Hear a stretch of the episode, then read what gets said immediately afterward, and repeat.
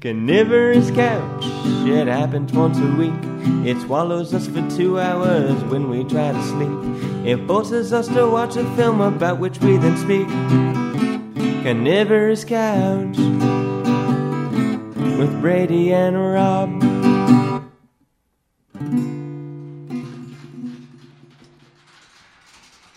Hey everybody, hey everybody, hey everybody, and welcome to another episode of Carnivorous Couch, the thing where we do a, po- a movie a week with two film geeks. It's been nine months plus, uh, like 40 weeks, I think, about. So uh, we've had a baby, and that's why the studio is not, it, it's lacking in a couch, which fucks up the title.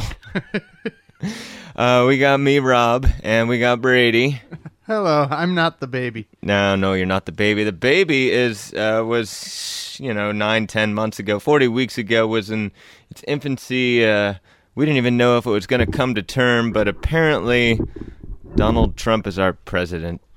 Yeah, the last time we did this, Donald Trump was not president. No, and it was like a year off before we'd have a president, and like we were just going like, hey, maybe Bernie will get the primary or some shit like that, right? Yeah, we didn't even have a primary. Yeah, that wasn't that wasn't done yet. So now the world is shit. So we thought we'd get back into fucking uh, making art for you. Um, some shit talk for Mr. Trump. I saw his signature on one of the bills today. It looked like George H. W. Bush's heart monitor. It's just like, like a, a Charlie Brown T-shirt or some bullshit. Like I was just looking at him, going, like, man, does he have some sort of voodoo pen, and that's why H.W. Bush like is in the hospital? He's like signing it like this, and it's just got little bits of of uh, George H.W. Bush on the paper, and that's why he had a heart attack and went to the fucking hospital and all this shit. Just like stop signing shit, my fucking crest, God. fucking with me. Is that why so many mainstream Republicans are playing ball with him? I don't think they are. I think I think what's happening. I mean, if you look at it, like the entire fucking Department of uh, State is basically wiped out. There's nobody in it right now, um, and they were saying that's just because he didn't appoint anybody, or they didn't. Well, he appointed people, but nobody got appointed. Nobody got approved because because they're not playing ball. Um, but you know, some little insider reports have said no, no. He kind of summarily, summarily fired them all, and now it's just banning Kellyanne Conway Twitty, and um, fucking I don't know. It's this is a fucking mess.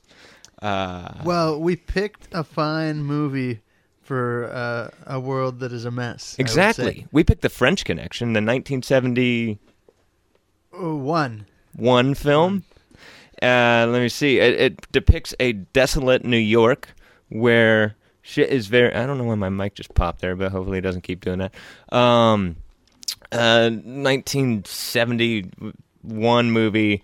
It depicts a desolate New York, uh, which is you know falling apart, and uh, I, I don't know. I don't want to get too deep into it before we actually start the movie, but I did want to say that the the environment kind of consumes the main character and turns him uh, to the darkness as he gets enveloped by it, and that's what we're trying not to let happen with uh, Trumperica. Right, right. Mistress Trumperica to decide a uh, another movie we did, Mistress America, which uh, I don't know if you wanted America to be your mistress, but it's better than Mistress Trumperica. Okay.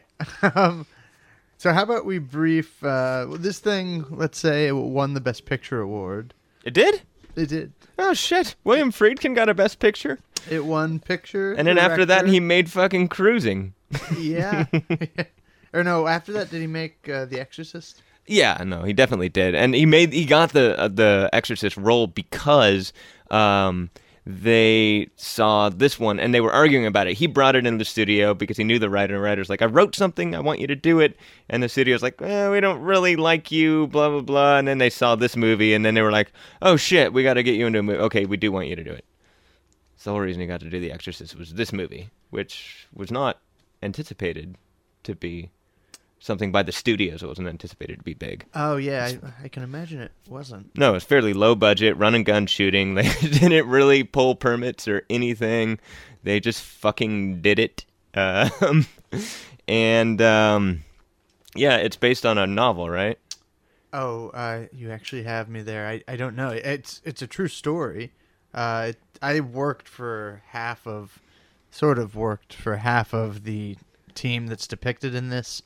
Uh, one of them, by the name of, uh, I think it was Grosso, Sonny Grosso, uh, which I think is the Roy Scheider character in this. Uh, anyway, went off and formed a production company in L.A. called Grosso Jacobson, and I spent uh, my senior year of college interning for uh, basically a company that was under their wing. So Funny enough, Brady, you sound good, but I I- don't see it coming through on the levels. Oh, I, I well, maybe I can be louder. I'll fix it in post. Fixed it in post. Or we can just do this, make a slight noise, and then that might point more towards your mouth. Well, now it's kind of by my nose. No, that's perfect. That's, Okay. It's like right at your mustache. Okay, okay. Your mustache, mustache, right at Brady's mustache. So, oh, and, let, let's just run down. First, let's run down what else was nominated for it, with it that year. that Kind of sounds like a good idea. historical context. Uh, you had Nicholas and Alexandra, which was a, a Russian war biopic about the fall of the Russian royal family during the Bolshevik Revolution. Uh, that, that's okay. You had uh, Fiddler on the Roof, the musical, uh, which also I think is just kind of okay. Uh, but then you had some really great pictures with it. You had The Last Picture Show by Mr. Peter Bogdanovich, uh, who is a fine filmmaker and also made Paper Moon. Yeah, for some reason I have a note about Bogdanovich and Sniper in here. I don't know why, how it relates. 80s, 2000 similarities. This might be a different movie. Huh. Oh, yeah, this is The Warrior's Way. But then the, the other one, uh, the other final picture nominated with it was Stanley Kubrick's A Clockwork Orange, which uh, is even darker than The French Connection. So I guess they felt justified, like, you know what? This is uh, pretty, pretty much a feel good. Yeah, it's funny, you said Clockwork Orange, and I saw Clock Tower Homage Peter Bogdanovich 1972 Sniper. Wow. But that's from Warriors. Words. This is what was written in my book. I'm just flipping through this. Uh, This but is but also that came here. Out that notes. year. Uh, some very fine films that you should check out came out that year. Uh, the Conformist by Bertolucci. Uh, the Garden of the Finzi Continis. The Conformist? How close is The Conformist to um, Cool Hand Luke? Um, That's 72? oh, in terms of when it came out, Yeah. wasn't Cool Hand Luke like '68? I want to say. Okay. It- but it's about conformity as well. Uh, yeah, but uh, uh, very different. If, if anything, uh, this guy in The Conformist, uh, who's played by the lead from Amour, Jean Louis Trintignant, uh, is is like the anti Cool Hand Luke. Like he's a, a proud conformist. I saw it ahead of time. Did you wait? What did you see? My book just has a whole page that says, We are truly lost. Oh, yeah. Sorry, Brady. I'm talking No, over your okay. whole cohesiveness. Um, just trying to find my notes. you had Robert Altman's McCabe and Mrs. Miller, uh, featuring the recently deceased uh, Leonard Cohen's music. Uh, Claire's Knee. You had Walkabout by Nicolas Roeg. Two Lane Blacktop, the only movie I've seen with James Taylor and a Beach Boy in the lead roles. And finally, a very rare art film, Willy Wonka and the Chocolate Factory. Keep talking. I'm still looking for my shit. That's it. Those are those are the movies I have. Yeah, but you just down. have to keep talking. Okay. Uh, well, I am looking forward to synopsizing this movie. Uh, Full confession, full disclosure. Rob and I have kind of had to watch this, or rewatch it piecemeal, uh, to bring this podcast to you.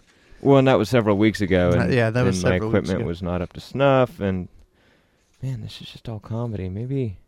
Oh, it's in a different book. Ooh, it's in, but it's in that backpack right over there, so that's okay. It's gonna be Yeah. okay. No, no, it's good. This We're is super this is good. just all comedy. and ends with we are truly lost. Okay, um, let me get the right book.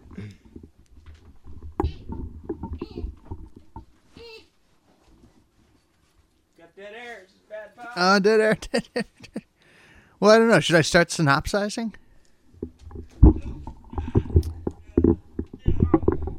Yes, let's start with the plot synopsis. Okay. uh, we start off in the country of France, in the beautiful city of Marseille, which is a seaside port in the, uh, like southern France. I don't know. I don't know geographically, uh, but you know, it's a very pretty town where with lots of sailors, and there's this man uh, walking down the street, and he walks into an alley, and he turns around, and he's shot by another man. Uh, then we cut to New York, and as we were saying, this is this is kind of the classic grimy New York. Uh, you know, the hi- the history of New York is that eventually, I think under Giuliani, it became very cleaned up, and now it's kind of a more happy-go-lucky touristy town. Uh, but you know, this is the New York of uh, of the most more recent, uh, my was it a most violent year? It's that kind of grimy, crime-infested New York at its apocalyptically bleakest. Yeah, even like the opening scene where Gene Hackman's in the uh, hey. Gene Hackman in the hay. A roll in the hay with Gene Hackman. Uh, so yeah, then we cut to New York, and we see a man, kind of a Salvation Army type of guy, in a Santa suit, ringing a bell. He's taking donations, but it turns out he's really Gene Hackman as an undercover cop. That cop's name is Popeye Doyle, uh, and he is on a stakeout with his partner, uh, the sheriff from Jaws, Ray Scheider. Uh, and they end up chasing down. I have to cut you off. That's not where we open. We open in France, where there's this guy walking with a baguette, staking out some We guys. just talked about that. That's oh, Marseille. shit. I wasn't paying attention. Oh shit! I was trying to find my fucking book. Sorry. no, yeah, he gets shot in the lovely seaside. Yeah, that's a fucking awesome shot, by the way, because they do the thing where they sh- they shoot and they just have them fall over, but they just put in a little a snippet where there's like a blood bag exploding in the guy's face. It's Right. Very nicely done. no, yeah, it's it is. Uh, so they end up chasing down this African American man. There's yeah, a, a foot and chase. to highlight how the the New York is such a desolate, crime-ridden place. There's like a there's like a fire burning unattended, just like something on fire where they're interrogating this guy. yeah, just in the middle of an alley. Just, do you remember what it is? What's on fire? Probably like a tire or like A a refrigerator. mink coat. I don't know. Uh, so, so they chase this guy down. They catch him, and uh, he tries to pull out a knife and stab him. But they get the knife out of his hand, and they start interrogating him fast style. And the note I made here is they're kind of bad cop, bad cop. There's Scheider is the calmer figure, but Well, Scheider got stabbed, and he goes like, "Don't hit him! I want to! I want to bust! him! I want to interrogate him!" And he's like, "Oh, you got a friend here! You got a friend!" right? right. But it is kind of bad cop, bad cop. yeah, there's uh, to be a point shitter, but Yeah, it's a bad cop, worst cop. Uh, and so they start interrogating him, and they start asking him this question: Do you pick your feet in Poughkeepsie? You you pick your feet in Poughkeepsie? yeah. They also ask him like, twister. like what side of the street the bar Joe the bartender's on. Oh, right. Wait, say it, say it how they say it. Well, it's just like what uh, on 114th Street, Joe the barber. What side of the street does he live on? The north side or the south side? And uh, Rob and I had to look this up. Pick your feet in Poughkeepsie is basically an example of a police tactic where you'd ask the suspect uh, nonsense questions in the middle of the normal substantive questions that you want answered to throw them off and to get them to, you know, they don't know how to answer this one that's complete nonsense, so they'll be relieved and actually answer you when Yeah. they get the one they know. Essentially, the tactic is, um, you know, it's so uncomfortable the weird, bizarre question that they're asking you that it they they just rather answer the question that that they can answer instead of trying to resist. right. Yeah. Okay, so So that's the origin of picking your feet. we go back to France, and uh, I believe the oh gosh, what's the what's our main baddie's name? Oh, we don't know. The. French guy, the French connection. He has one, but uh, he's played by uh, the fantastic Spanish actor Fernando Rey, who made his career doing a lot of films with uh, Luis Buñuel, the uh, satirist. See, you knew all that shit. So I mean, Yeah, no, well, I, characters' names, actors' names, what they were in. I don't know. I don't know the stuff character's about name. film, stuff about mise en scène and moods. Uh, you know all that. I'm just here. Like if he wasn't Fernando Rey, I'd have to know his name, but he's he's Fernando Rey I just run the equipment and uh, you know lose my books. from uh, Viridiana and the. Uh, All right, The let's not make this a 20 minute plot synopsis. um, okay, and then oh, and then uh, Hackman also says something in that scene prior. He says, uh, drops a racial epithet. He says, never trust an N word. And Roy Scheider is like, well, it could have been white. And he revises his statement and says, never trust anybody. Exactly. Gene Hackman. Okay, Gene Hackman. so Never trust Fernando anybody. Rey is back in France, preparing to go over to uh, New York for what we will learn is a, a massive drug deal. You know, a huge, huge uh, deal of cocaine, I believe. And uh, this scene, you know, I didn't even make much of it when I saw it, but looking down it in written form, I think it's kind of nice because what we get in that scene is she gives him a coat uh, as a going away gift for his big trip to America. Like, well, it's really cold over there. Here's a winter coat. And that's cool and important because a lot is going to be made about, you know, we already talked about how grimy New York seems. It's also miserably cold, and the movie will do a good job of kind of making that feel visceral too.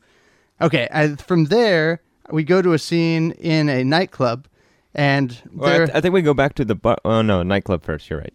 yeah, uh, and so there is a kind of a, a Supremes esque act, like a trio of uh, soul singers up on stage, and the song they're singing is "Everybody's Going to the Moon."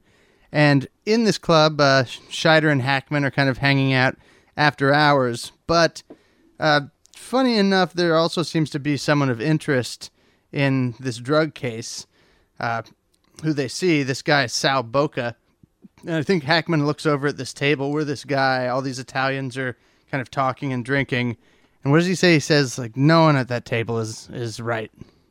Yeah, it's, something's just not right about that table. Like they're too fancy for this club or something like that. Right. Except for that one dude who's not that fancy, but he's looking fancy and he's trying to impress these guys. Right. And that was Sal Boca And so because because Hackman makes note of this on a hunch. uh, on a hunch, he decides that from the club he should just go on a stakeout of this guy and follow him to wherever he goes. And so from there we get this kind of early morning hours uh, stakeout in a car scene, like a, a car, not a car chase, but a car sneaky follow. Yeah, they're just following him. They Car see trail. he works at a place. He delivers some newspaper, something like they're like maybe that's how he's doing it. Blah blah blah. Yeah, and they also notice that you know this place doesn't. I think someone knows like this place doesn't make much money, and yet this guy has two cars. This is something they make note of. Yeah, so he's a hitman and a robber, and he's married to a 19 year old, right? Uh, or yeah. Boca, the hitman, the robber, and he's Yeah, n- married to Angie.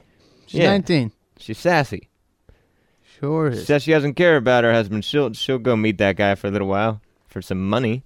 And then I think they want to follow him even more after that, but he ends up going toward the Ward's Island dump, and uh, apparently due to something with that, they can't follow him there because they'll be spotted. There's not enough cover uh, for the car if they go there. The unions don't trust the cops either. yeah, it's just I don't know. so they're like Just okay, making that up. turn back.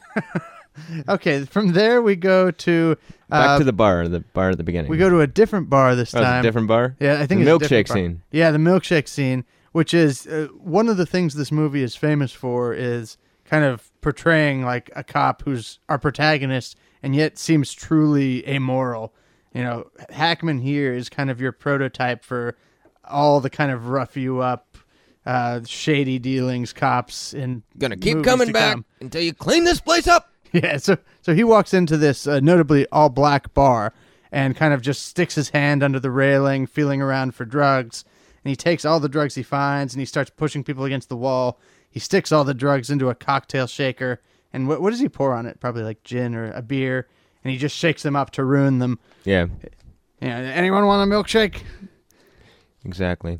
And so yeah, he's he starts behaving like But he didn't really find anything, and that's the whole crux of it. He's just like it's dry as a bone out here. I can't find who to bust. I can't figure out who to follow. Oh, but that's the thing. It turns out we find out shortly after he's not actually there in the hopes of finding anything. This is where he goes to meet his uh, his contact. Right. That's how he finds out. But he has to bone. go in under the pretense of of shaking the bar down.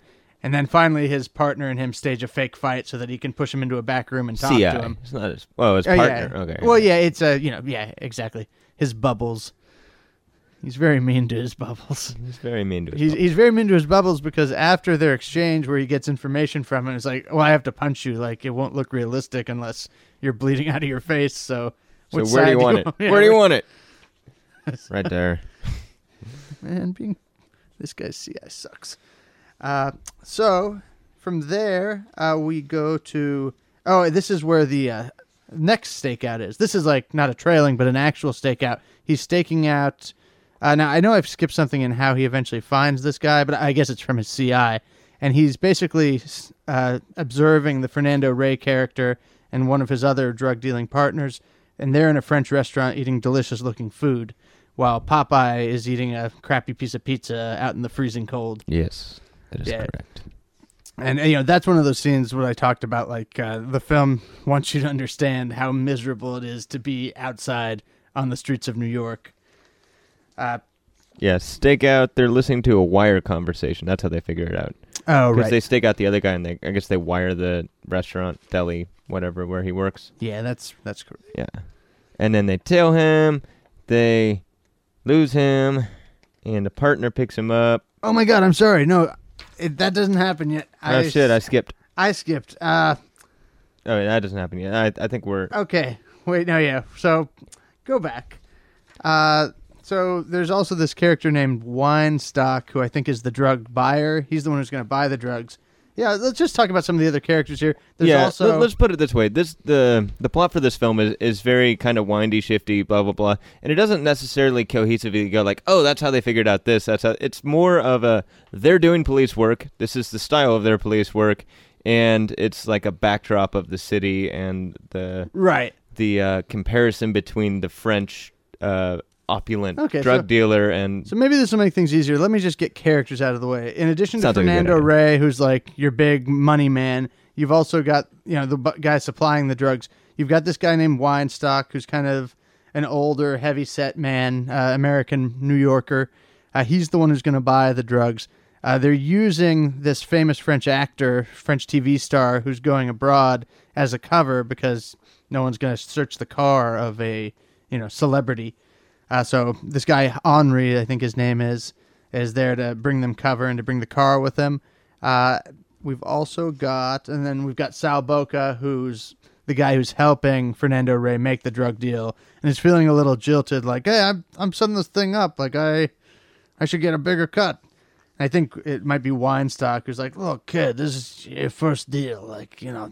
I'm glad you're doing this because I just have like useless notes in there, I- like train, auto bank guy loses gun, And I'm doing this awfully woman, reductively, but this is the boa and woman leave liquor, like shit like that written down here. You, you know anything about that? You remember that? They leave liquor. They leave the liquor. Did anyone here leave liquor? Maybe they leave the liquor store. Yeah, that's what it is. Okay, uh, and then um, Fernando Rey, yeah, uh, also goes to an auto graveyard. okay, so now we get to that scene in the French restaurant, and you know Fernando Rey and company enjoying delicious food and the warmth. Popeye out freezing his dick off, and then but when uh, Sal and Fernando Rey come out of the restaurant, they trail them, and I think uh, Popeye, oh no, uh, Roy Scheider, Roy Scheider takes Sal, and Hackman says, "You take Sal, I'll take the beard." We're gonna need a bigger boat. Yeah, the beard is Fernando Rey, and we get this foot chase where, uh, where Popeye follows Fernando Rey down into the subway. He's chasing him. I think they even come up above ground at, at certain points, don't they?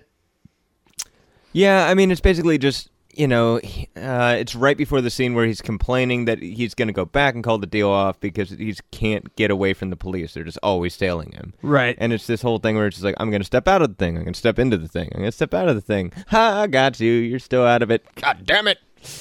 yeah, exactly. Oh, and at this time, uh, another character that's been introduced is they've been stuck with, I think, a, a federal partner. Yeah, they they have a guy now who's uh, Well, the person who's going to buy the stuff is in the government. Right. Right. Uh, yeah, but they've they've got this you know other officer, and they're being forced to essentially have him around, and he's throwing off their their groove, or at least Popeye's groove.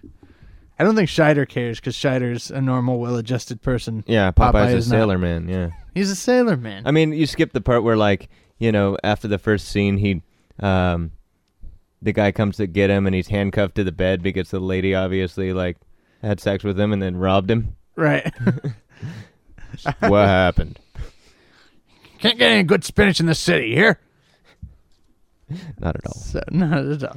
Uh, Can't even get olive oil. You have to. so a- then then you get the cool scene. Uh, this this is a nice scene that I forgot about the first time I watched it, but it's the scene of them testing out the drugs, and they make the guy who does the drug test really comfortable. As like the purity level rises, he has a catchphrase for each one. yeah. Good. I forget what the others, but it ends with absolute dynamite. Yeah. Uh, yeah, no, he's got different things. Yeah, that, that that part's cool. I think it goes up to, boom. Um, most coke melts at 98 degrees Celsius or 208 degrees Fahrenheit. And that's how they would test the purity. So they tested this cocaine to 240 degrees Fahrenheit. Um, yeah. But yeah, so I did write useful notes. for- So after the subway chemistry. thing, where now it's like Fernando Rey realizes that like okay, the fuzz is really coming on to me strong.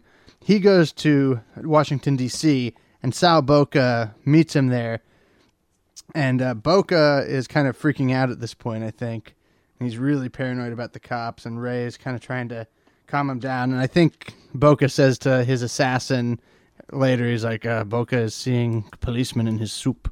yeah. Get the get the uh, get the fucking hitman to kill the guy. Right. Yeah.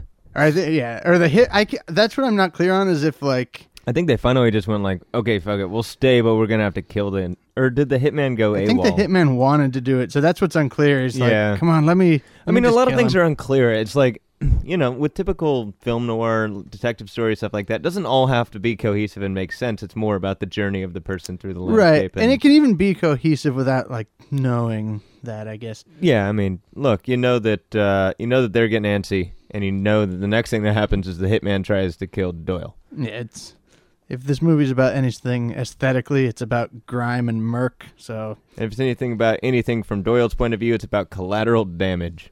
and milkshakes. and milkshakes.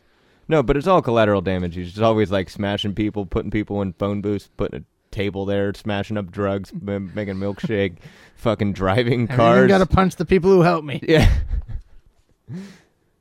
he's So- he's a, he's a walking mess. I mean, But so then we get to the assassination and what is, I believe, considered the most famous scene in the movie, uh, the very dangerously staged, permitless, as Rob noted, scene. yeah, Of the- permitless. Um, all, they just had a button for the interior shots, so they just had like one of those little blue things that they totally used without any legal permission. And then the outside things, outside shots, they just did. Yeah, considered to be the best uh, car chase in history. Uh, you know, One- along one with Bullitt. best. Yeah, Bullitt. Bullitt's actually kind of slow now when you watch it. I I, I think maybe the car chases in Ronin might beat Bullitt. The car chases in Ronin are pretty fucking awesome. I definitely have Bullitt as second to French Connection. As great as that scene is, Have you seen Ronin? uh, yeah, but it's been Car many chases in. Ronin are pretty cool though, right? There. Heck, well, let's throw in the other one. Uh, I know that. Uh, I mean, like the cool thing about Bullitt is McQueen was doing the driving. yeah, no, but it's it's a really well edited scene too. Yeah, that's true. You know, what else you got? Bourne Supremacy, Death Proof. Those are the. We'll do a rank it one of these days. Yeah, a rank it a best car. Ooh, that'd be a good one. Yeah.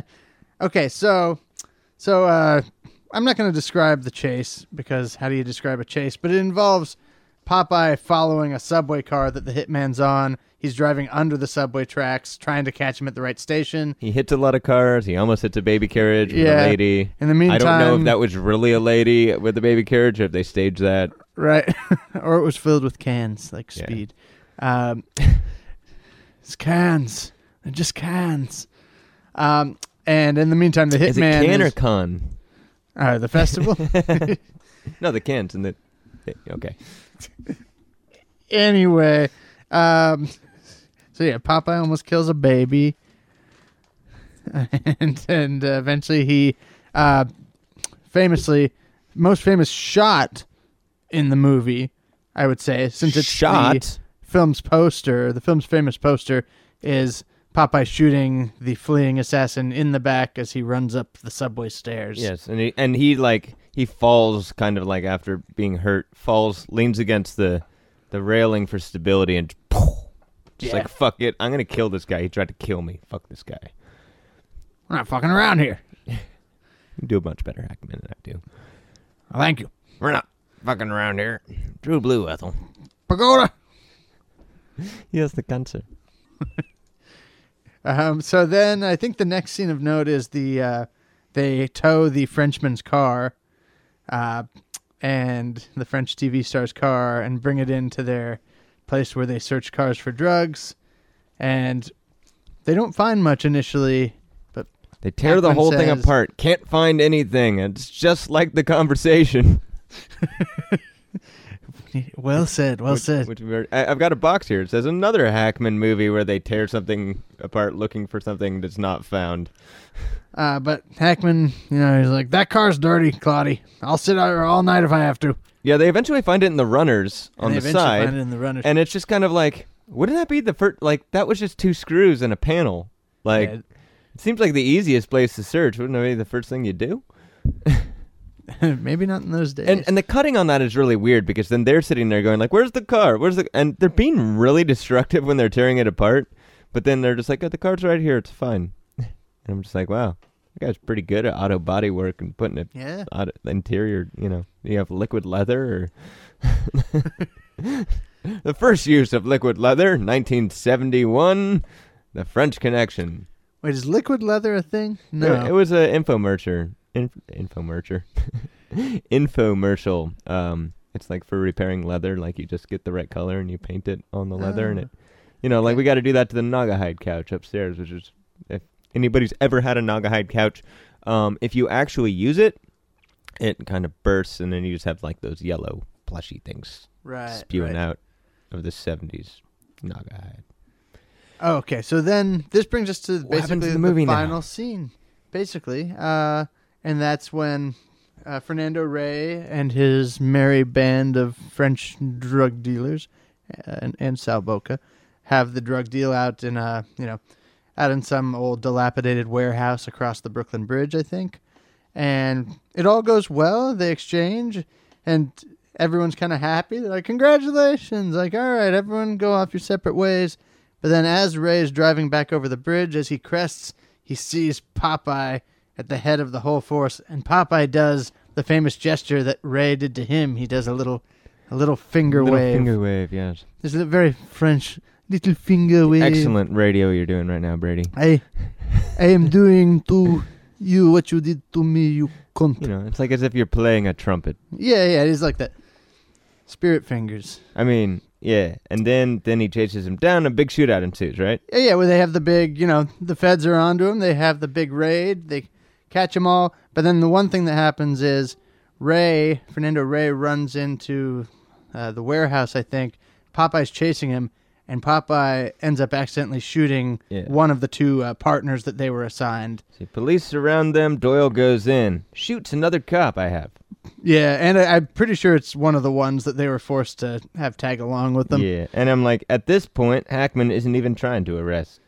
No, yeah, and the last shot of the movie before we get titles explaining what happened to everyone is Hackman running around a corner, and we just hear a gunshot go off. So the movie ends with Hackman still wildly chasing and shooting for whoever's there. I've also got quite a gin blossom going written down.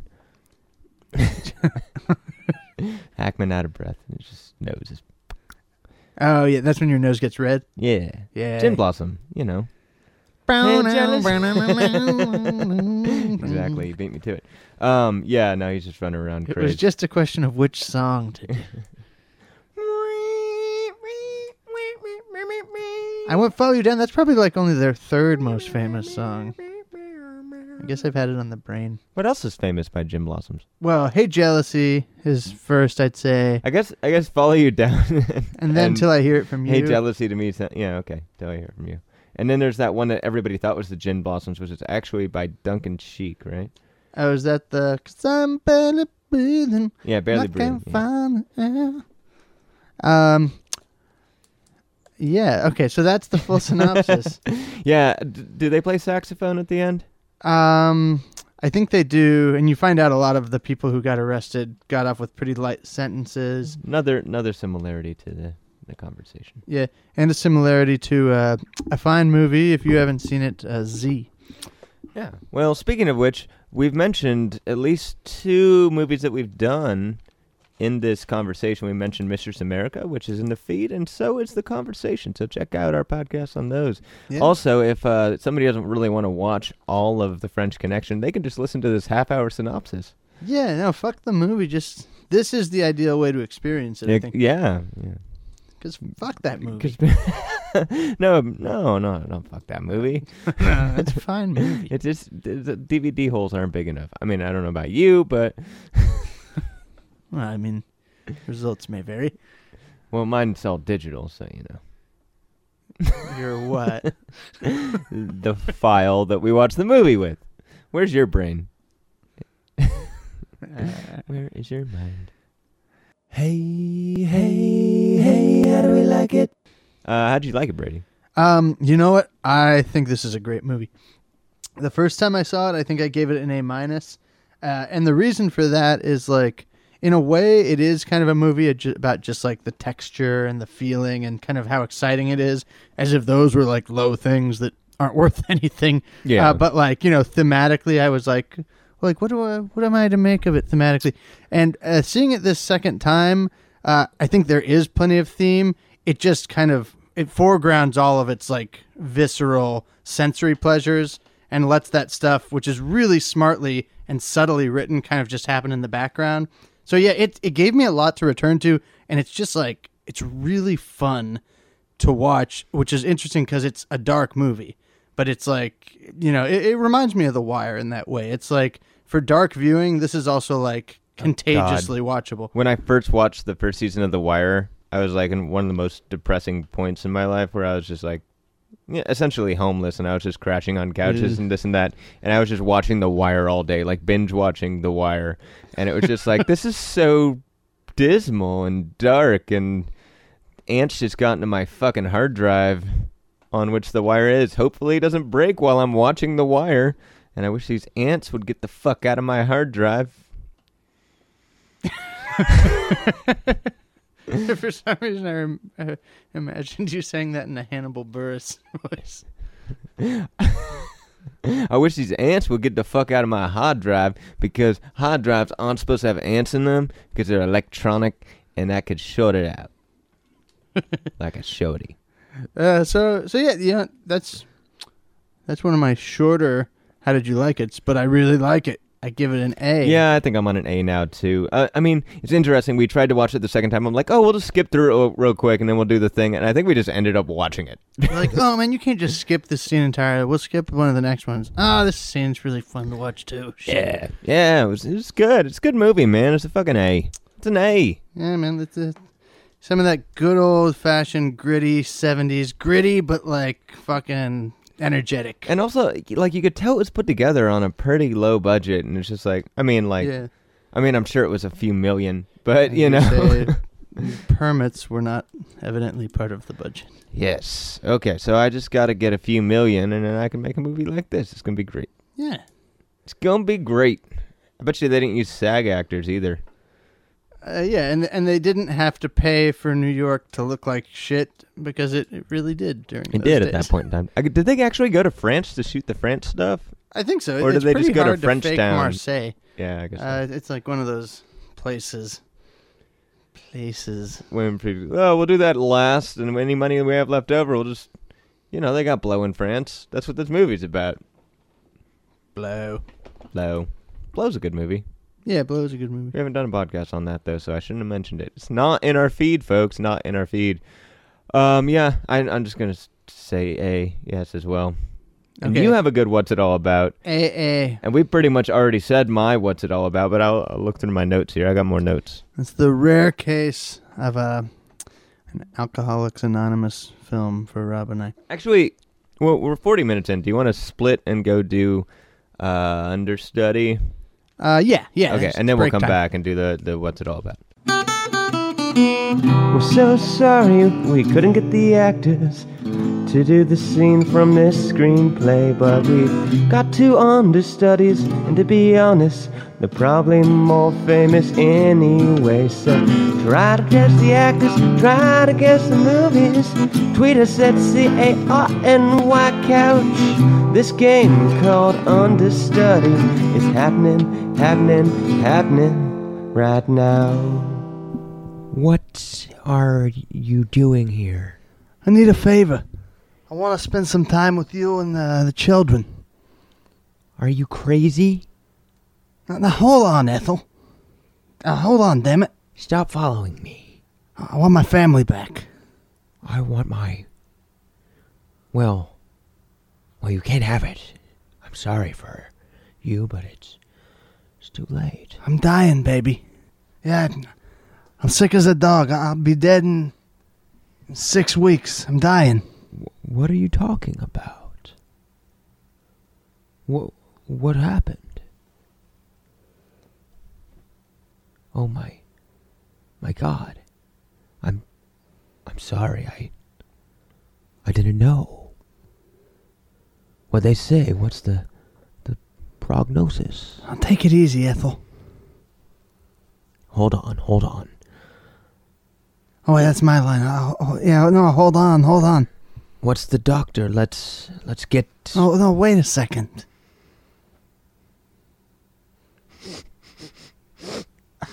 Listen, I'm not dying. Not, but I need you. I need some time. A month, maybe two. I I want us to What what's wrong with you? Ethel, Go away. Uh, baby. I am dying.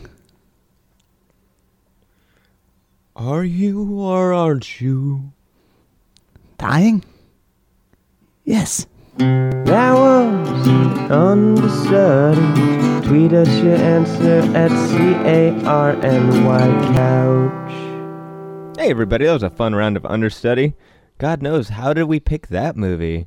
It's pretty tenuous connection. Well, as the theme song says, which maybe you can't understand because you can't stand listening to out of tune singing, um, if you tweet us at Carney Couch, um, what characters we're portraying and what movie the scene is from, th- and you get it right, then you'll be entered in a drawing of all the people who got it right, and we'll do a movie you tell us to. Exactamundo. Exactamundo. Anyway, Brady, what's it all about? What's it all about? What's it all about? I'm just gonna read this right off my paper. What's it all about? I use notes sometimes. Deal with it.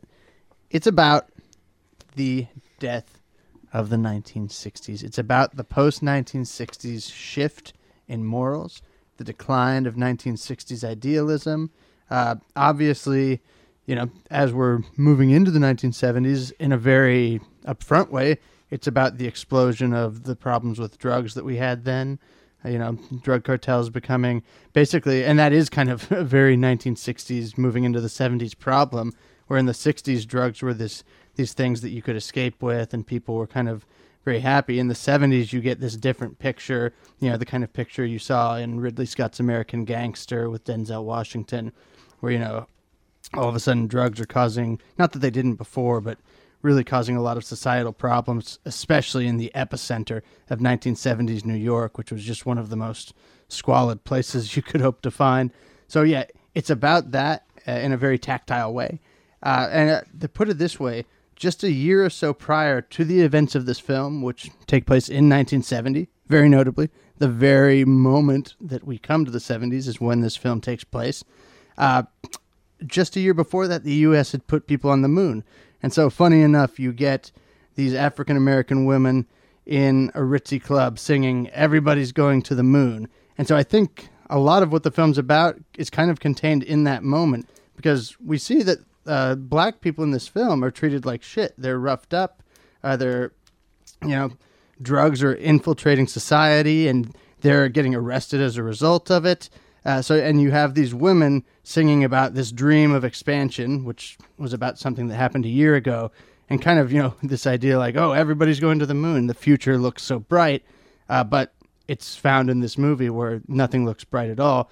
And, you know, in that way, it's also about, you know, uh, also not so long ago, I think in 68, the final piece of the Civil Rights Act had been passed too, uh, guaranteeing fair housing for black people, which we don't see a lot of that in this movie. We don't. So it's about the promise, and it's about the kind of failure of that promise, which we don't see a lot of in the New York that the French Connection presents to us. So it's you know it's about how high we've dreamed and how far uh, we've fallen from that dream, uh, and so yeah, so it's a, it's about that fall from grace. Yeah, I probably should have gone first because I'm not going to be nearly as articulate as Brady while I echo him. But uh, you know, this film is, like I said, more about the mood of the city and the cops, the foot soldiers on the ground, uh, than it is about the actual investigation. Uh, the 70s are a very grimy place.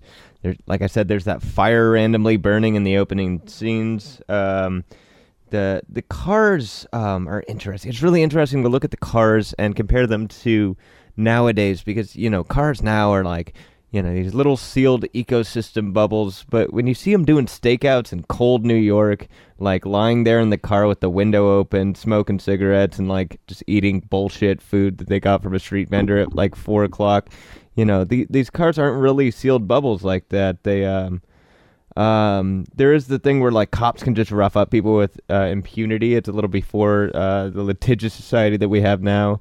Um, I do know that cops probably don't get pers- uh, prosecuted nearly as much as they should nowadays, but like back then, like the way this is portrayed, obviously just not at all. Just like you come in, destroy property. Like I said, G- the Gene Hackman character is basically a walking tornado. Collateral damage is his middle name. He's just like, I'm just gonna come here and start smashing shit, breaking glasses, blah blah blah, roughing people up. Y- you know, it doesn't fucking matter. Um, but there is a little bit of the inkling of, of what's to come after the 70s start. There's the they need the court order for the wiretap. Um, let me see. They uh, they can threaten people in professional relationships. That was another thing. Uh, they identified some officials they got a bust. Uh, so the DA gets them a wiretap. Oh, I'm back on the plot. Continued. Oops, I'm just reading too much now. Uh, another bit on notes in the 70s is the whole thing with um, you know, it, this is pre cell phone. This is pre uh, internet. It's pre all this stuff put together. So all these chase scenes are really interesting. Like you know, you, they got to go to a payphone and call into the station to be like, "Where's the Sarge?" You know, and then they got to go meet him like at the scene of an accident. Uh, and that's a really interesting Ooh. scene. We have to talk about that. That's a cool. Scene. Um, so we will get into that in a second. Um, the trains are run by people, so there's no automated shutoffs. As soon as the uh, the guy is able to get in there and just kind of go, you know, it's just like okay, the train's just now out of control and, and going crazy.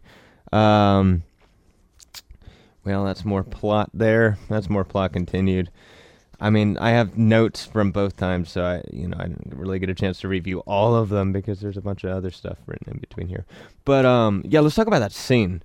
Um, but wait. I mean, to summarize what I was saying, what it's all about. It's it's about uh, police work in the '70s. It's about the environment, and it's kind of about how the uh, uh, authority structure, while they're trying to do good and they're trying to stamp down crime, um, they kind of, you know, especially as the Hackman character kind of descends into this uh, mawing environment that's so pestilent, I guess. right. Um, Pestilential. Yes, pestilent. Okay, thank you, uh, spelling bee champion, for the uh, the uh, corrective uh, notion of your uh, language. Um, but yeah, the pestilential society is, is basically pulling this character in until he's totally just destroyed by it as well. Um, despite the fact that him as a criminal, him as a cop, is probably worse off in his relationship to the world than the criminals who get to live in opulent wealth and Right. prosperity. As noted in that scene of the, the sheltered French food eating criminals while he freezes outside. Yeah, even though the only thing I'm unclear on is, you know, I, the only thing I would say is Popeye, as we see him, I think has long since been corrupted, but I think I think he is getting worse, which is kind of what makes. Oh yeah, that, by the end he's just running around shooting randomly. like that, that's what makes that uh, last image like such a cool one and such a resonant one is this is he's the beast he's the beast we've unleashed of because like that's a very good rub because if you know i made a lot about this being about kind of the decline and hopefulness but the other thing it's very much about is the way police culture has evolved uh, and you know well, watching it retroactively now, I mean, back Right. then it was about the way the police culture was. Well, yeah, which I guess would make it a very prescient movie that it knew kind of like, okay, things are never going to be the same here. Like we've we've got a trend. This a cart's starting to roll downhill here, and uh, you know, I think that last image predicts like it's just gonna get crazier and crazier. Yeah. Uh, so what? I can't quite remember the specifics of that car crash scene, but remember they have to go out and see the Sarge. Yeah, and there And- are a bunch of dead people, uh, like bloody. It's very, like a it's a dead couple in a car crash, right? Yeah, it's a very bloody car crash. Yeah.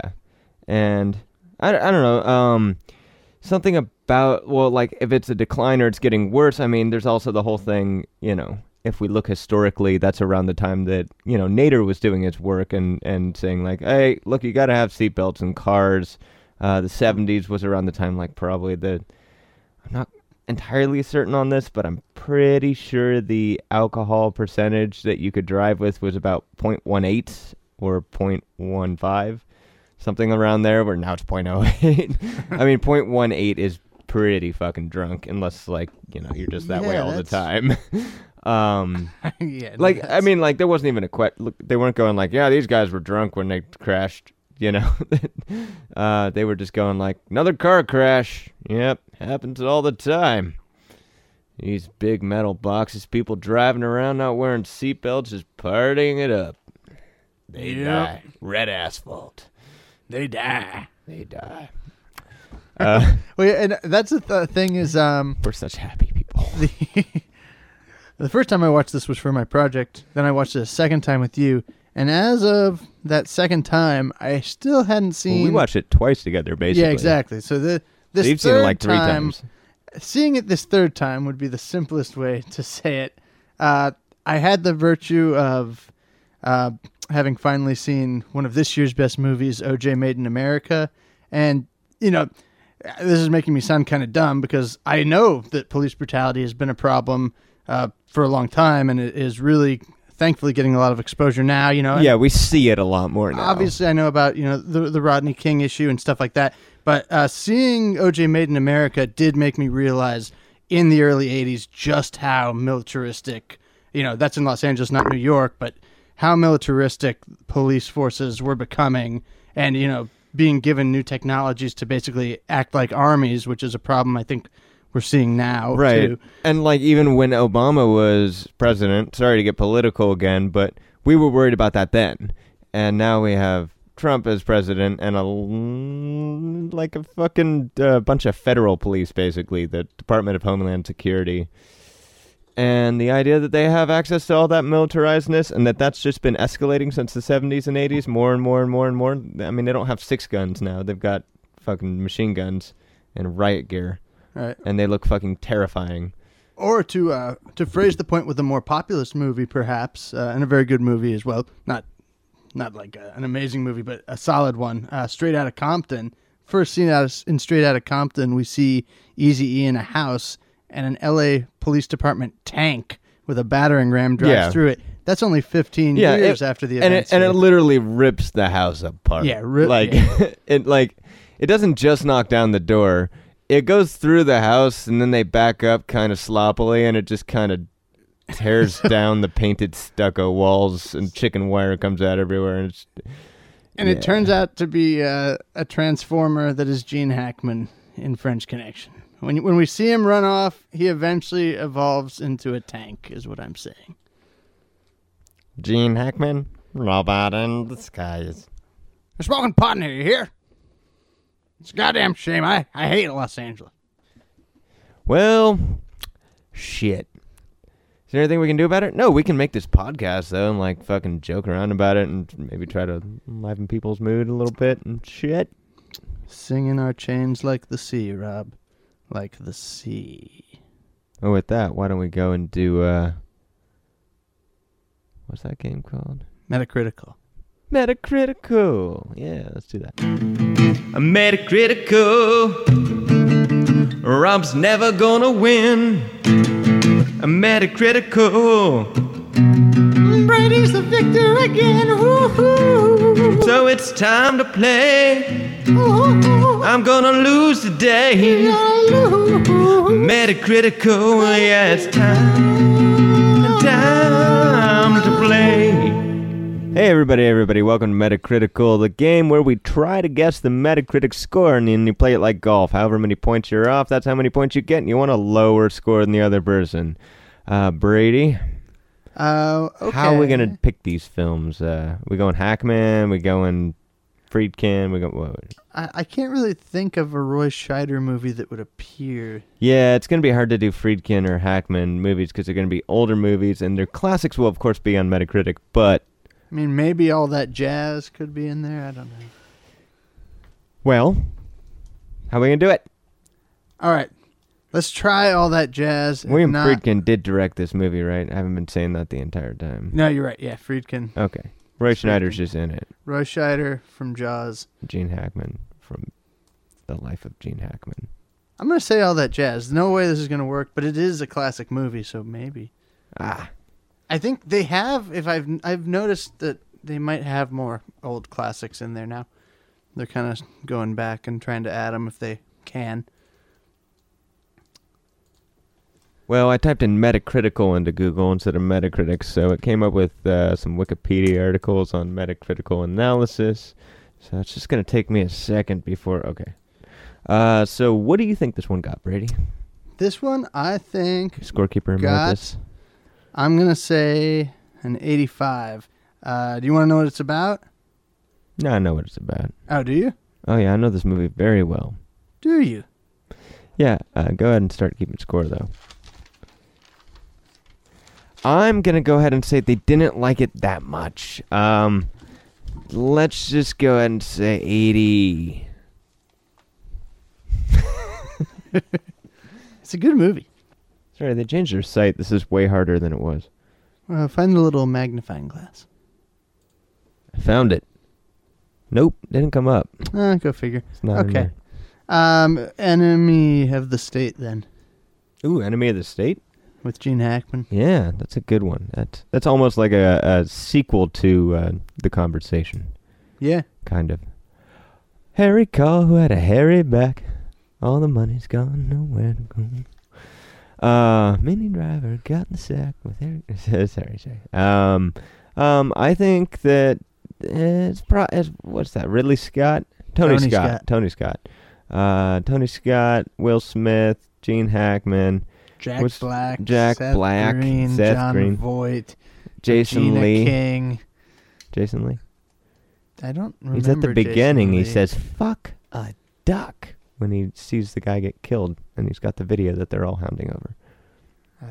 "Fuck a duck" makes me think of uh, Eli Roth and Inglourious Basterds. Ooh, shit. What do I just get extra points if you don't believe me? No.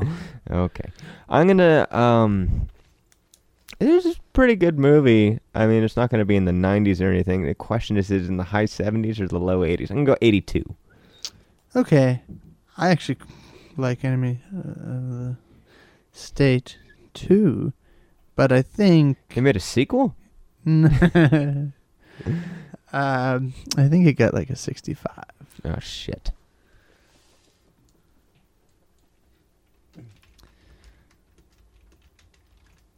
So you actually have some foreknowledge of what the score might be.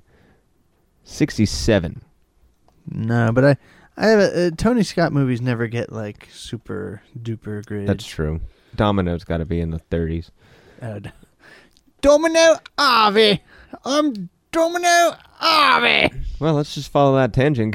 go to Domino. What do you think Domino got? Um, like uh, It's got to be like 2005 or something like that. wait, what did you say on the last one? I said 82. Eighty-two. So I was off by 15. You were off by 2. Um, Domino, what do you think? Like uh, forty-eight. I'm going to go like 37. Okay. 36. Oh wow. Yeah. Okay. Yeah. Wow. Okay. Wait. So I said forty-eight. Yeah. I'm off five one. So now I'm at 16 and you're at, Fourteen. yeah, getting Oh, close. shit. Getting close. All right. Uh, you pick one. Domino's. Uh, Waterloo. Keira Knightley can go this way. Tony Scott, still, of course, a chainer. Who else is in that movie? I don't know, Keira Knightley. I mean, she was hot in it, but but they cut a lot and they just kept tilting the camera and like doing all these color filters and I was like, what the fuck is going on? At least give me a nice slow shot of Keira Knightley. She just so she throws dominoes at people. Is that what the movie's about? No, she's a bounty hunter. She's Ye- got guns Okay. and like her hair's all short. Domino. We did that one. Now you got to pick a. Harvey Weinstein. I don't think it's a Weinstein production. No, but Harvey Weinstein is a great Oscar promoter. One of the movies he promoted was How does this relate to Domino? Aren't we chaining off the previous movie? Yeah, I guess so. Okay, fine. Uh, bend it like Beckham. There you go. That's what I figured you'd say. That's that's a uh oh oh two oh three. Yeah, Um, it was I the first I saw I think it was very much beloved. I can go with eighty two. I think it was beloved too, even though I don't know if like The critics thought so. no, no, the critics really liked it, but I don't. It might have been one of those like collective B plus gasm kind of things. Uh, so I'm gonna say like a seventy-seven. All right. It's like where everyone's like, no one thinks it's a masterpiece, but everyone's like, oh yeah, yeah like Beckham. Yeah, it's a fun movie. Oh, good. You remembered to talk while I was typing. Uh, sixty six. Oh, jeez, really? Yeah, it's it's still green, but fuck, that just slapped me for What did you say? eighty two. bah. I was gonna catch up again, So you lost five points that time, and I was already short a but there are two rounds left, Yeah, that's true. It's but only tur- a few. It's my turn to pick one. Let's go with the first Pirates of the Caribbean. Okay. Do you happen to know that one off the top of your head? No. Good. No. It was good. It was a good movie, and I think the critics liked it too. It's a good movie, and I've uh, since given up on. Well, I haven't given up, but I, I've made peace with my major issue with it. What that Johnny Depp keeps jacking off the steering wheel too much? Too much? He's No. always grabbing it. That fight where neither of them can die. Why are they fighting so urgently? If I neither of yeah, them I didn't can quite die? get that either. I was confused. Um, uh, I don't know. Because it's fun. There you go. You stupid. Yeah, scurvy dog. I'm talking to myself. You fun hating asshole. Maybe they enjoy fighting because Wait, they're well, you go pirates. first on this one, right? Uh, I yeah. picked it. Let me go like a. Let me go like a 73. Okay, I just have to get closer than you. Uh, seventy-eight. Okay. All right. Did you misspell Caribbean? It is a tricky word. I think I did. How do you spell it? Uh, I believe it's C A R I B B E A N. I did two R's instead of two B's. Okay, there it is. And this is the Black Pearl, by the way. Sixty-three. I thought they liked it more than that. I think they just like Johnny Depp more than that. Yeah, what'd you say? I said a 73. Yeah. And I Right. said eighty-two. Or no, I said seventy-eight. Yeah. I don't know. We're recording. We could always check. Yeah, no, you, you did say 78. Fuck. God damn it. Which I was thinking it would work. I, I was like, oh, it's going to be 75. Just watch. I thought it was just gonna be uh, like a low 80s, and then I would be like, yes, gain some points. Um. Okay. It's Hail Mary time then. Yeah. Pick a pick a one that could be very high or very low. Uh, let's go. Fear and loathing. Let's go. Let's go today. With.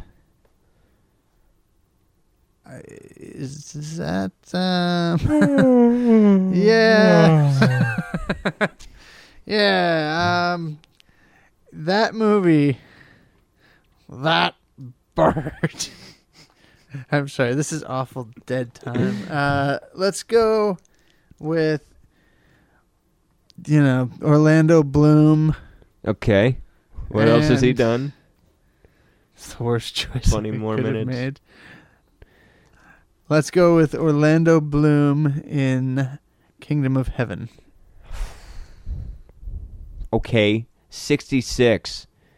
You dick. 60. Okay. Damn. Too far apart from each other. Or I mean, too close to each other for me to even win. Kingdom of Heaven. Yeah, uh, it's Scott. It's a Scott brother. So 63. closure. So we tied on that. Fuck. All right, Brady, what's the tally? What's the damage here? I got something like 49. No, you got a 47. That's pretty close on my yeah, quick 47. estimation edition. Yeah, and you got fucking And I got 20. a 35. Oh, okay. A Metacritical. I won again. Fuck you. Hi. That was a fun Hi. round. Metacritical. That was great. That was great. Oh, so I wanted to. This is extremely anecdotal, but I like it when uh, I'm so obsessed with movies that I like when art that I love can be connected to other art. Uh, so I mentioned that song, which I think is a really resonant song to use in the movie. Uh, we're all going to the moon. Everybody's going to the moon, Everybody's going to the moon. and it reminds me I mean, thematically. it's the same thing as we're all going to the moon. Come on, Brady. Yeah, exactly. It's just not called that. But um, you know, and that song, it, placed in the context it is, and it being kind of this Supremes esque song, I think is very much about the sort of this idea of like, okay, great, society's you know, it's achieving new milestones technologically. We're in space now, like that's all great. But if you're a black person living in a society that oppresses you, like, what good does that do me? How great we're on the moon, but how how much good is that to me if I can't even get fair housing? If the police are you know killing, uh, Well, you go to the moon. you can go to the moon. Oh, you should God. go live on the moon and be like, like, back to the moon instead of back to Africa moon. Oh God! But all, all of that to say, uh, it reminds me of a song that makes a similar point using the moon, uh, though That- obviously that is a historical reference. Marcus Garvey, Yeah. by the way. I'm going to make myself seem a little more educated. no, yeah. Do do what you need to. I did. I did. Contextualize. Uh, so a song that reminds me of that, though uh, placed in a white context, I would say, is a song by the Drive By Truckers, who are a fine, fine, fine Southern rock Oh, band. yeah, Jason Isbell is the uh, lead guitarist for that. and He's very good. Yeah, uh, even though I think he's left now, but, but Yes, yeah, yes. uh, to do his solo career. Yeah. But uh, there's a song by them called "Putting People on the Moon," and it's got kind of a similar thing. I think it's about supposed to be about people. Is it a Marcus Garvey sort of thing? no, not at all. uh, but I think it's like in Tennessee, like Huntsville, Tennessee. Is that where a lot of the NASA stuff happened? Rocket testing, yeah. something like that. Sure. Who's gonna fact say check me? Say NASA or NASA? NASA. NASA. but but the song's about you know these people living in this poor town close to where the rocket testing is happening, and, and in that song, a lot of them you know end up getting cancer because of the rocket testing. But its message is still the same, and it's kind of the chorus is saying like putting people on the moon, like that's great.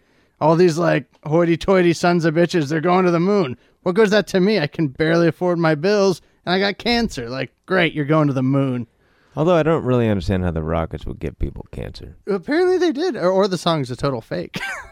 I mean, maybe the song is just drawing a parable between, you know, how technology expanding and so forth and so on has its own risks and problems, and that really only the rich prosper from it. And I find that to be the richer comment uh, more than the the fact that not only are these poor people not going to the moon, but others going to the moon happen to give them diseases. Uh, I mean, the nuclear waste would be a, a more true parable, I think. I mean, I don't, I don't know that rockets didn't give people. I just my knowledge of explosions.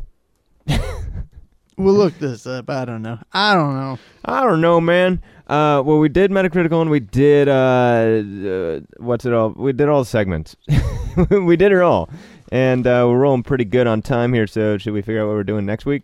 Uh, was there anything else we wanted to talk about scene wise? I don't know. Anything else you want to talk about scene wise? I mean, I guess we kind of talked We- about what we liked as we did it. We did a little bit. We did. a little bit here. Get talk for like ten seconds, and let me just. Okay, folks. see. So, I mean, it's been a long time since we've done a podcast. We're going to try and do these more often, all right? So, Yeah. we do need your help. I mean, like, look, I took 2016 off, basically. I stopped doing a bunch of shit. And now I'm just going to kill myself again by doing a bunch of shit. Like, not literally kill myself. I just mean, like, do far too much stuff and be totally overwhelmed. I'm going to do that again, so you'll see a lot more content coming from me, Rob, on carnivorestudios.com. Um, and you'll hear a lot more of me going, come on, Brady, we got to do the shit. No, I, I know you're tired. I'm tired too. Let's go.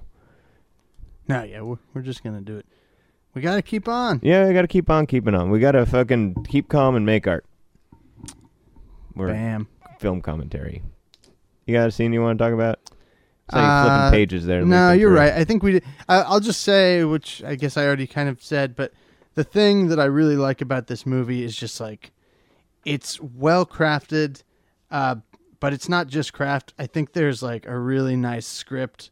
Uh, if anything, it's even just the small things of, uh, you know, this isn't like super ornate, flowery writing, but it's smart, uh, often funny in a black way, and each of these people, like even all the criminals, have enough character that like it snaps. It's never just like telling a perfunctory story. Even like I was saying, like that character who appears for two minutes to test out the heroin Yeah. is so memorable. Oh, I mean, it's just um, it's it's really a testament to the way that William Friedkin made films, uh, which is interesting. And it doesn't always work out. Like you see something like Cruising, and you go like, "Oh, that's when it doesn't work." Is that the one with the turkeys? No, it's the one with the gay serial killer, and then the guy's investigating him, and he starts going to all these BDSM gay clubs, and then he catches gay. And uh, at a certain point, like a big black guy in Jimmy Jammies and a cowboy hat comes in and smacks the shit out of him, and then walks out, and he's just like, "Who the fuck was that guy?" And like, there's no real explanation there. It's just, and he throws his hat out the window when he sees him again. Um, yeah, that was an example of William Friedkin's filmmaking. But what what he did was they'd have the script, and it really wouldn't have too much camera direction or this things in it. And then he'd have whoever's on set, be it the sound guy, the cinematographer, him, the actors, and everybody would just talk it over. How are we going to do the scene? You know your lines, you know your lines, cool. And whoever had the best idea, that's what they do. They just went like, uh, what if we came in from the floor here and then panned up to hear you delivered this line? And then he'd just get the shots, and then that was it. Like, they didn't put a lot of effort into ahead of the time. It was in the moment filmmaking with whoever had the best idea in the room. I mean, that can work. I mean, yeah, obviously this is an excellent, um, you know, show of of it working. Like, I guess so. Even though I don't know how meticulous they were with this one, but I, I guess you're saying maybe they took like the same. th- this approach. was Friedkin's run and gun approach. I mean, and you can tell like that opening scene where the guy gets shot. It's just like, okay, we come into here, we follow him, and then we just cut to this and cut to this guy, cut to this guy. He got the shots, he got the shots, and he said, okay. Sometime later, we're gonna need to get an insert of this blood bat exploding in the guy's face. We'll just snip that in there, and it'll look great. You know, boom, done. Right. Scene's done. Okay, let's move on. And like that's how he got things done so efficiently and and so well. Well, cool, cool. And then Peter Bogdanovich, who you mentioned as well, had a, a similar style where it was it, for him it was just problem solving on the on the fly. But we don't have to talk. About it. We'll we'll watch a Bogdanovich movie and I'll go into that. Okay. So I've heard interviews with these people and it's interesting. Although if you listen to podcasts enough that you actually listen to ours, perhaps you've heard the same interviews I have and stuff. Uh, what's what's next week, dude? Next week. If it does indeed come out a week after this one. next week um you know what it's uh it's been moving up my list and i've only seen it once but i i think i need to see this movie to decide how much i like it because i think i just moved it to an a spoiler for next week i guess Oh, by the way, you can suggest a film on our website, and there are none suggested at the moment. We've gone Yeah. through them all. yeah you could do that Anyway. uh i'm gonna suggest paper moon by peter bogdanovich Ah. And then I could talk about Bogdanovich. yeah Uh, there were a couple that Tess suggested. what what did she suggest Last night we were talking. We were all talking. She's like, "Ooh, I'd like to do Baby's Kids," yeah she did and there was that. something else that she wanted to do for the thing.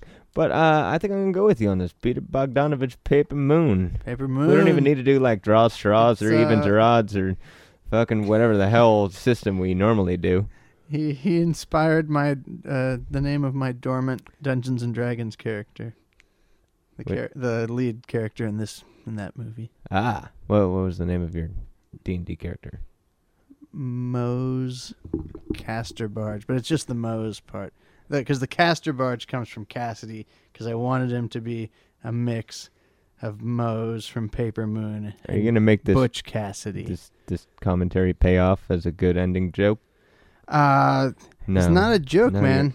Yeah. It's Paul Newman as a hustler, but I'll, No, I know that, but we're about to sign off here. You're gonna go on to your D and D character. You got to make it entertaining, oh, dude. Such yeah, Jesus, putting me on the the, fuck? spot. jeez.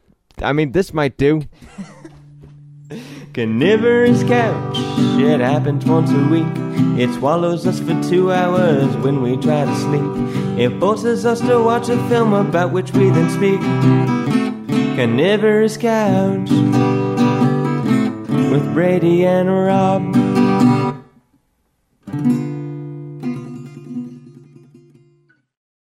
Your mustache, mustache, right Brady's mustache.